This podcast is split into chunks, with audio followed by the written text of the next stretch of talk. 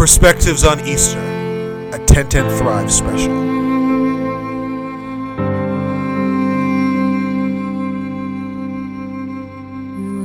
Were you there when they crucified my Lord?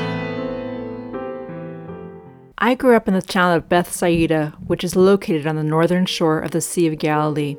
My mother would recite the words of the psalmist to us when we were children. O Lord, our Lord, how majestic is your name in all the earth! You have set your glory above the heavens. When I look at your heavens, the work of your fingers, the moon and the stars, which you have set in place, what is man that you are mindful of him, and the Son of Man that you care for him? You have given him dominion over the work of your hands. You have put all things under his feet, the birds of the heaven and the fish of the sea, whatever passes along the paths of the seas. Whenever she mentioned the sea, I would think of Galilee. The sea resembles the shape of a harp, and the fresh breeze from the sea produces a very pleasing sound. When I was seventeen, I married Zebedee, who was already a well-established fisherman.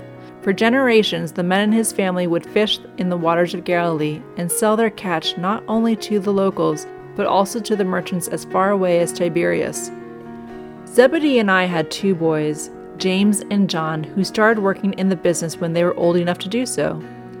Both were smart and hardworking, and they each had a good business sense.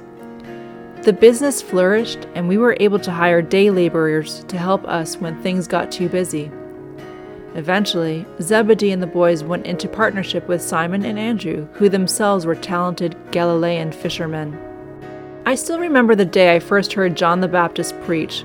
It was a hot day, and the sun was beating down on us as we crowded around the banks of the river. I had heard rumors about the strange man who was preaching repentance and baptizing people, but I had never seen him in person before. As he began to speak, I was struck by his passion and intensity. He spoke with a fire in his eyes and a voice that boomed like thunder. He called on us to repent and turn away from our sins, warning us of the coming judgment and the need to prepare ourselves for the kingdom of God. At first, I was intimidated by his message. I had never heard anyone speak with such conviction and authority before. But as I listened more closely, I began to feel a sense of hope.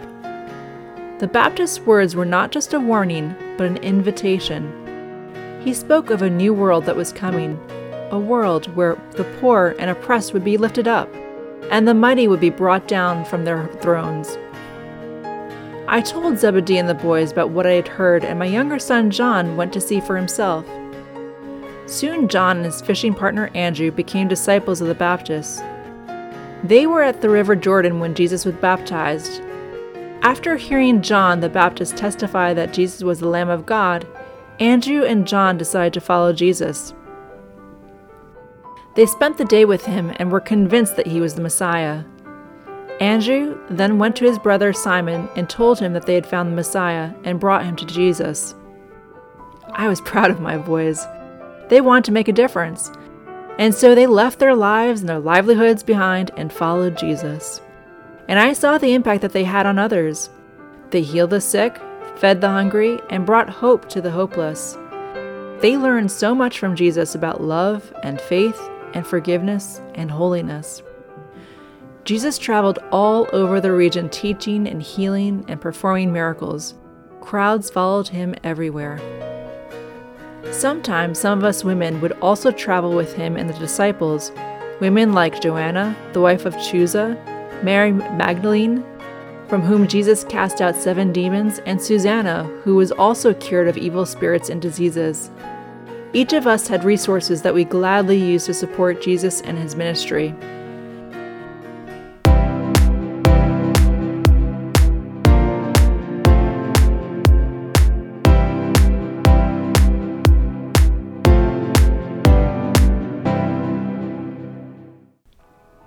As I watched James and John study from and travel with Jesus, I knew that they were meant for something greater.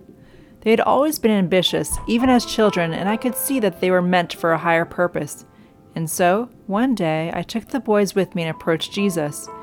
I asked him if my two sons could sit at his right and left side when he entered his kingdom. I believed that they were worthy of such positions. They were already essential members of the Lord's inner circle, and I honestly believe that they deserved to be elevated above the other disciples.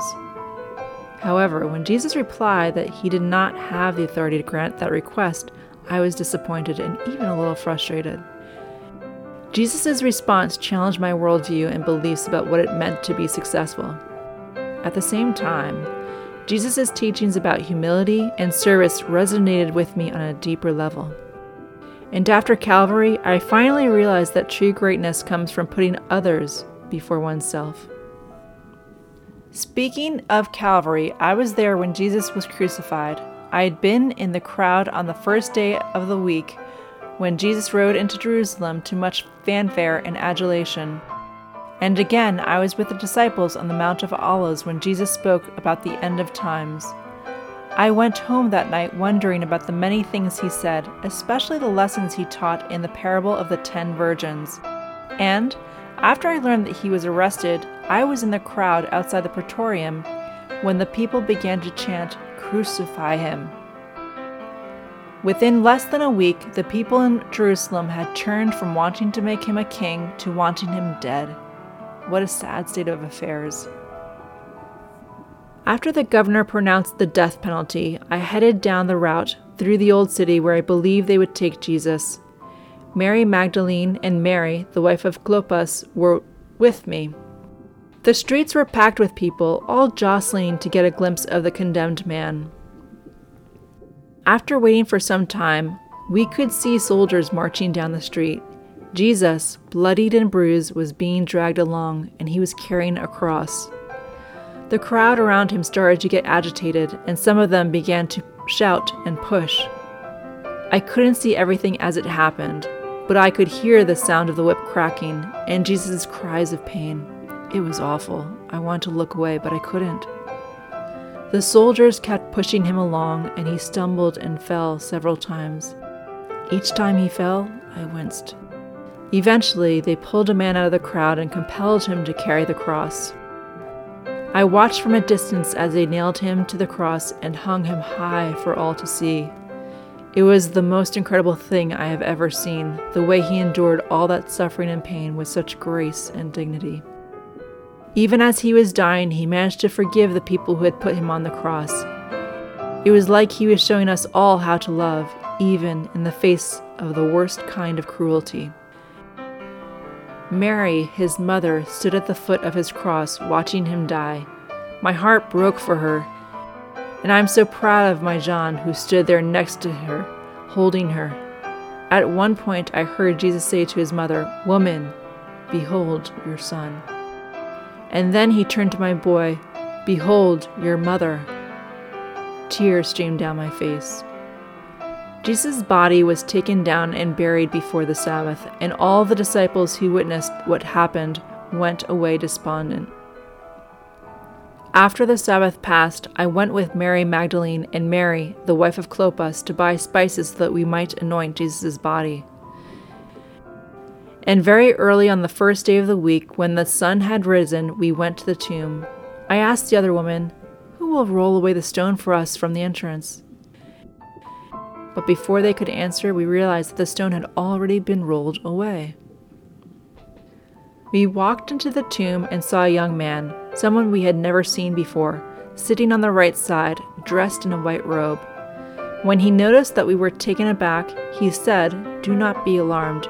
You seek Jesus of Nazareth, who was crucified. He is risen. He is not here. He is risen. He is alive. The grave could not hold him. Death could not stop him. The devil could not defeat him. And now, everything has changed because of that."